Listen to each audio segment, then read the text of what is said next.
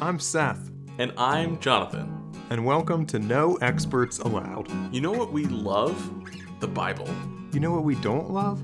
When people use the Bible to scare or hurt others instead of allowing it to transform them and their communities. So we're trying something different. Two Bible nerds hosting a podcast that isn't about technical details, but is about two simple questions What's the story? And what's the point? One of us will prepare for the conversation, Let's call them the non expert. the other will respond to the story as they hear it. We'll call them, and you, the storyteller. So we can show you that you don't need to be an expert to hear the Bible speak to our world.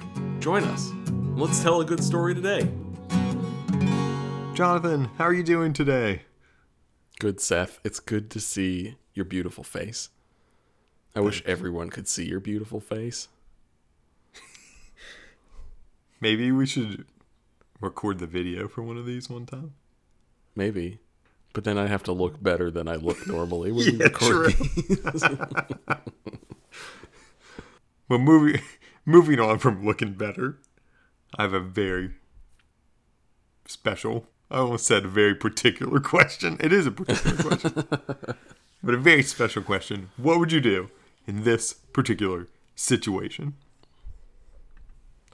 Would you want to gain 1 million Instagram and Twitter followers? Or would you want a free lifetime supply of Winnie's dog food? Oh, man. well, we're pretty sure they discontinued Winnie's dog food, so we're trying to figure out how to transition her to something new. Wait, question. Is this my lifetime supply or Winnie's lifetime supply? Oh, good question. I was thinking Winnie's, but let's go your life. It's up the stakes. you could also you, you could also use this lifetime supply post Winnie. Well, if that's the case, then I think I would go with Instagram followers, because presumably I'm going to outlive Winnie by a long time. That's a lot of dog food that I don't know what I'm going to do with unless I get another dog. But that's too much to think about right now. And instead, with my additional followers on Twitter and Instagram, I will probably be able to quit my job and become an influencer full time. And then I could just buy her all the dog food she wants. In reality, I could probably buy her some steaks and cook them up as kebabs or as whole steaks, depending on her preference. Just feed her that instead of whatever her kibble's made of. Anyways, rant over. Give me the followers. My favorite part of the rant was whether you were going to make her steak or kebabs, depending on her preference. And I was wondering how you were going to determine which one was her favorite. You put a steak on the ground, you put a kebab on the ground. See which one she eats first. Or is she saving the best for last? No. She doesn't have that she doesn't have that She kind of doesn't have that. self-control. Yeah, Marshall doesn't either. This reminds me of a story that I had to edit out of a previous podcast of our friend's dog named Buddy. They cooked him a steak for a special occasion. It was like an eight ounce steak, and he just like swallowed the thing whole. oh my Gosh. they had to watch him for a couple days, but he was fine. He was a happy boy. I think I would take the dog food, as weird as that is. Wait, what, you would get a lifetime supply of my dog's dog food? Well, Marshall. Or is it- Marshall would Oh, eat okay. it. He does not You just- care. You just asked the question of Winnie's dog food. yeah, I did. But Marshall eats anything. I don't think he chews, so that like what, how it tastes and what its size is is irrelevant to Marshall. But I just think that the followers would go to my head. Oh, I fully anticipate that would be the case for me. I don't think we'd be friends anymore. I don't think you could stand me anymore. But at least I wouldn't be surrounded by mountains of dog food. That feels like an unfair comparison because I would rather still be your friend than Than, than have have than to be deal with a lot of dog food. We need to move on to the scripture. We We're do. falling apart. okay, if you'll read it for us, Jonathan, and it- try and Of course. that'll help us get back on track. Let's hope so. This is Job chapter 1, verse 1, and then chapter 2, verses 1 through 10. A man in the land of Uz was named Job. That man was honest, a person of absolute integrity. He feared God and avoided evil. One day, the divine beings came to present themselves before the Lord. The adversary also came among them to present himself before the Lord. The Lord said to the adversary, Where have you come from? The adversary answered the Lord, From wandering throughout the earth. The Lord said to the adversary, Have you thought about my servant Job? For there is no one like him on earth, a man who is honest, who is of absolute integrity, who reveres God and avoids evil. He still holds on to his integrity even though you incited me to ruin him for no reason. The adversary responded to the Lord, Skin for skin, people will give up everything they have in exchange for their lives.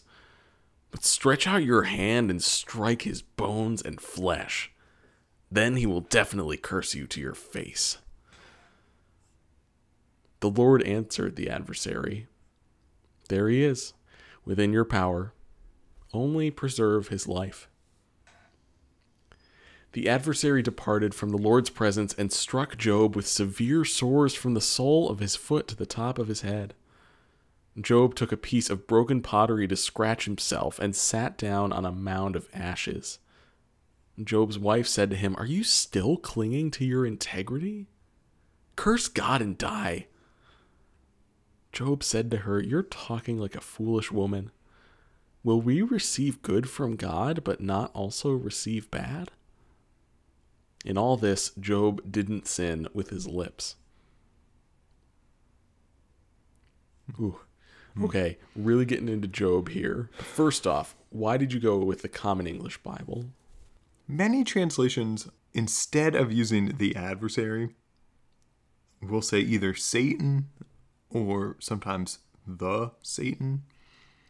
And I think that the Satan is a little bit better because this is less of a name and more of a title. But I think that the adversary, as the CEB renders it, is maybe the best way to think about this person's job title. At least in the book of Job, the Satan is anybody who, who indicts, who kind of causes some type of chaos and conflict. And it's only much later, kind of in the development of theology, that we get this this like singular divine being that we think of as Satan. So I, I particularly picked the CEB because of the way that it renders that as more accurate than just Satan. Yeah. I know when I learned that Satan wasn't a name of a character in the Bible, but just like a transliteration of a Hebrew word that came from this passage, I was like, wait a minute. a lot of what I was told in church was probably not that accurate. This is a relatively short passage, but a lot happens here. Is there anything in particular that jumps out at you? yeah, I'm curious to know kind of what or remember because I'm sure I've heard this story some point before. But I'm curious to remember what happens kind of on either side of this passage because it it sounds like at the beginning through the first paragraph that things are escalating from something that already happened even though it also feels like it's happening for the first time. I don't know if that distinction makes sense. I think it was from verse 3 at the end where the Lord says to the adversary, still holds on to his integrity, even though you incited me to ruin him for no reason. And it feels so it feels like the adversary has already made one of these proposals to God, and Job has passed the test. So I'm curious to remember what happens on either side. I also think it's striking to see Job sitting down in ashes, just like scratching at the sores of his body hmm. with a piece of broken pottery.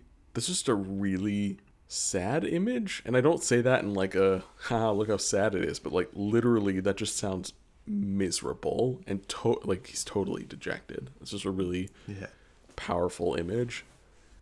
What comes right before this is, I think, the part that most people actually remember about the prologue to Job. It's before this, the adversary has a very similar conversation with God. Says, "I'm like I'm going to test this guy, and I'm going to try and break him." So he, the adversary, destroys all of Job's livestock, which doesn't cause Job to like give up his faith to curse God. So then the adversary kills all of his children or causes them all to die, which is terrible. So I I think that's the part that most people remember and it's the next step that the adversary says, "Well, let me try and take his own health and see if that will be kind of the breaking point." And that's what we get in our passage today. I can only think of the words of Ron Burgundy. well, that escalated quickly. Thanks, Ron. I just want to make kind of a, a general note, I guess, just like we talked about Esther last week and a little bit about the book. I just want to kind of set the stage here for both the book as a whole, but also the way that the lectionary splits it apart. So the lectionary covers Job in four different readings over the next four Sundays. So this would be the first one. And then we get kind of a sample of Job's complaint to or against God next week, and it's chapters 23, verses 1 through 9. And then the next week, we hear some of God's response to Job in chapter 38, verses 1 through 7. And then on the fourth Sunday, we hear the very end of Job and what's kind of a bookend, and we hear about Job's restoration to health, and he his livestock are returned, and his he gets a new family, and that all takes place uh, in chapter 42. So over the next four Sundays, what what we kind of get from the lectionary is little snippets, but it's an attempt to kind of sample what the whole book has to offer us. So I just wanted to add that that what we have right now is is the very beginning. It's like the appetizer to the rest of the lectionaries four weeks. Yeah, and to, and to do four weeks for a forty-two chapter long book, yeah, it's like a gross injustice. But it is agreed. It explains kind of why the you know the weird togetherness of the first verse together with these first 10 verses in chapter 2 as well interesting I, I think the other the other piece of that too that i appreciate is the way that the lectionary explores this book as a whole it does kind of correspond with how i think if we are familiar with job how we talk about it. It's like job had a lot. He lost it all. He complains about it. God responds and then restores everything. But it also kind of stretches us beyond that narrative a little bit too because it takes us a little bit longer to pay attention and say uh, that we are going to make space for in our worship and in our theology for these conversations about hey does where does our suffering come from and where does god factor into all of that as well i think Job stands out to me in the Hebrew Bible, especially though, in how it talks about evil and suffering. Because Job is portrayed as this person who's never done anything wrong, right? We read that at the very beginning. Honest, a person of absolute integrity. He feared God and avoided evil. When you hear that kind of repetition, it's like adding an exclamation point to whatever point you're trying to make. And it's four ways of saying, he's a good dude. He didn't do anything to deserve this. And it ends with God saying, I'm God, you're not. You need to understand that that sometimes things happen that you're you may not deserve. And the whole argument between Job and his friends during the book is like, I didn't do anything to deserve this. And his friends are like, You must have done something to deserve this. Because that's the narrative that we hear in other places in the Hebrew Bible, especially. It's like people get what they deserve, like you reap what you sow. And the book of Job just seems to take that understanding and just throw it up in the air and see what lands, you know? You have me thinking about where else we hear this idea that if someone suffers, of course they did something wrong. Like, I'm wondering about the ways that that comes back, not only in the Hebrew Bible, but the ways that comes back even now, too. Yeah, it it almost gives you the feeling of well, honestly, I think about people in this situation where something horrible or tragic has happened to them, or honestly, more often, something that like might feel hard but isn't actually that bad. Um, but to them, in the moment, it feels like a real struggle. And the statement, like, "What did I do to deserve this?" It's like this Jobian, Jobian defense of of sorts. Like, I've lived a good life. Why should I have to have to pay? And I don't know. And I've I've heard that excuse as a defense for a lot of things, especially among white people. For some reason, we have this value like if we can say of ourselves or of our neighbor, yeah, we're a good person. I'm a good person, but we don't have any like measurable standard to Yeah. Uh, which we're judging that. That that is supposed to excuse us from ever experiencing anything that we don't think we deserve. Yeah, we get to make that comment and set the standard about whether we've cleared the bar, that that good person bar. And of course, when we set the bar, we make it every time, right? Yeah, I think I've I've probably used that phrase, hopefully half jokingly, when I go to the grocery store and like all the there's like no parking spaces. It's like I have to park way out, and I'm like, oh, what did I do to deserve this? like, which is which is not the situation which is not a Yeah. comparable situation to how Job finds himself. And I'm also thinking about like not to go too serious too quickly too, but I'm also thinking of situations, I'm especially thinking of situations when I was working as a hospital chaplain when I was with families that asked that question and had more of an experience like Job. Hmm. Think of the family I was with with a grandmother who had just lost her grandson in a car accident. For them, those questions ring a little bit more true, but they still highlight, eh, you know, joking or in a serious way, they highlight how we look at good and bad things happening in the world and expect some sort of systemic input and output. Mm, yeah. It's like I do good things, therefore I deserve good things. A lot of the privilege that is behind that, I think, isolates us from the reality of other experiences that are consistently more like Job's, that have still no tangible thing they can point to to say, oh, I did that bad thing, and I, therefore I deserve this. When in reality, the things that lead to those tragic things are things like being born in poverty, or being mm-hmm. born with a certain skin color, or being born with a certain gender identity that folks have nothing to do with. You know, like it's not it's not a result of them doing bad things. It is a result of the way we have hmm. ordered our world.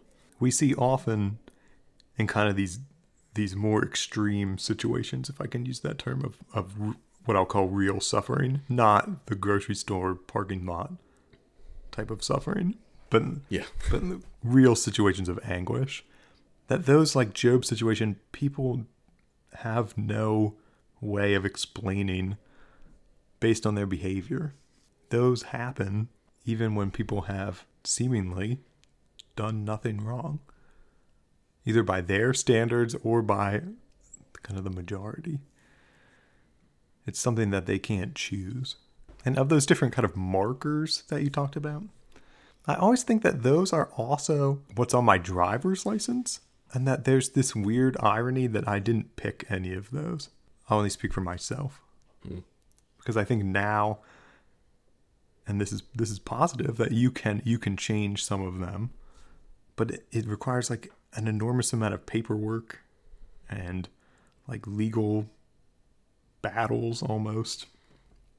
But kind of the things that just come on my driver's license my name and my my sex and even my height like those were all given to me i didn't get to choose them but they all also reflect kind of who who i am and what's open to me in the world what i can do and can't do my height less so than some of the others Yeah. but And I also think, Seth, about how the converse of what we're talking about also adds to an interesting dynamic here that people who do what are widely accepted as harmful, shameful, bad things get away with it too.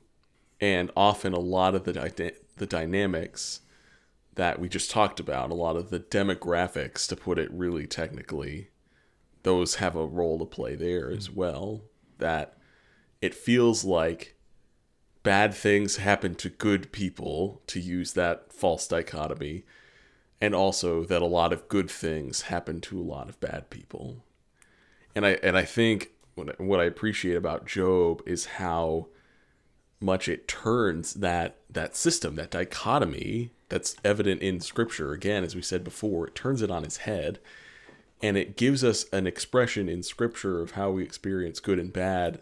Again to put it in that language gives us an experience that reflects our mm-hmm. experience that we know that our world is not a one-to-one input output scenario but is far more complex in how we experience the world around us that we're not born on an equal playing field and because of that we have access to things that maybe isolate us and protect us from some things that could harm us, or conversely, leave us vulnerable to things that might harm or hurt us along the way. It reminds me of this this tweet that's going viral recently. And it says, Me is depressed. Reads Ecclesiastes. Me is depressed biblically. And and this just reminds me of kind of like here here we are confused by the way that the world works. And then we read Job. Now we're still confused by the way that the world works, but biblically. Like this is the same, right? Right. We see our confusion. Yeah, we see our Exactly. confusion in the text. And isn't that like there is part of that that's so frustrating, especially if you've come from a tradition that says the Bible has all the answers that you need. I remember I used to have this book on my shelf. It was a you know those books that are surprisingly heavy because they have like a really thick paper in them and it's just like why does this book weigh 15 pounds and and i i had one of those it was probably the size of an index card but it was probably three inches thick it was called the complete bible answer book.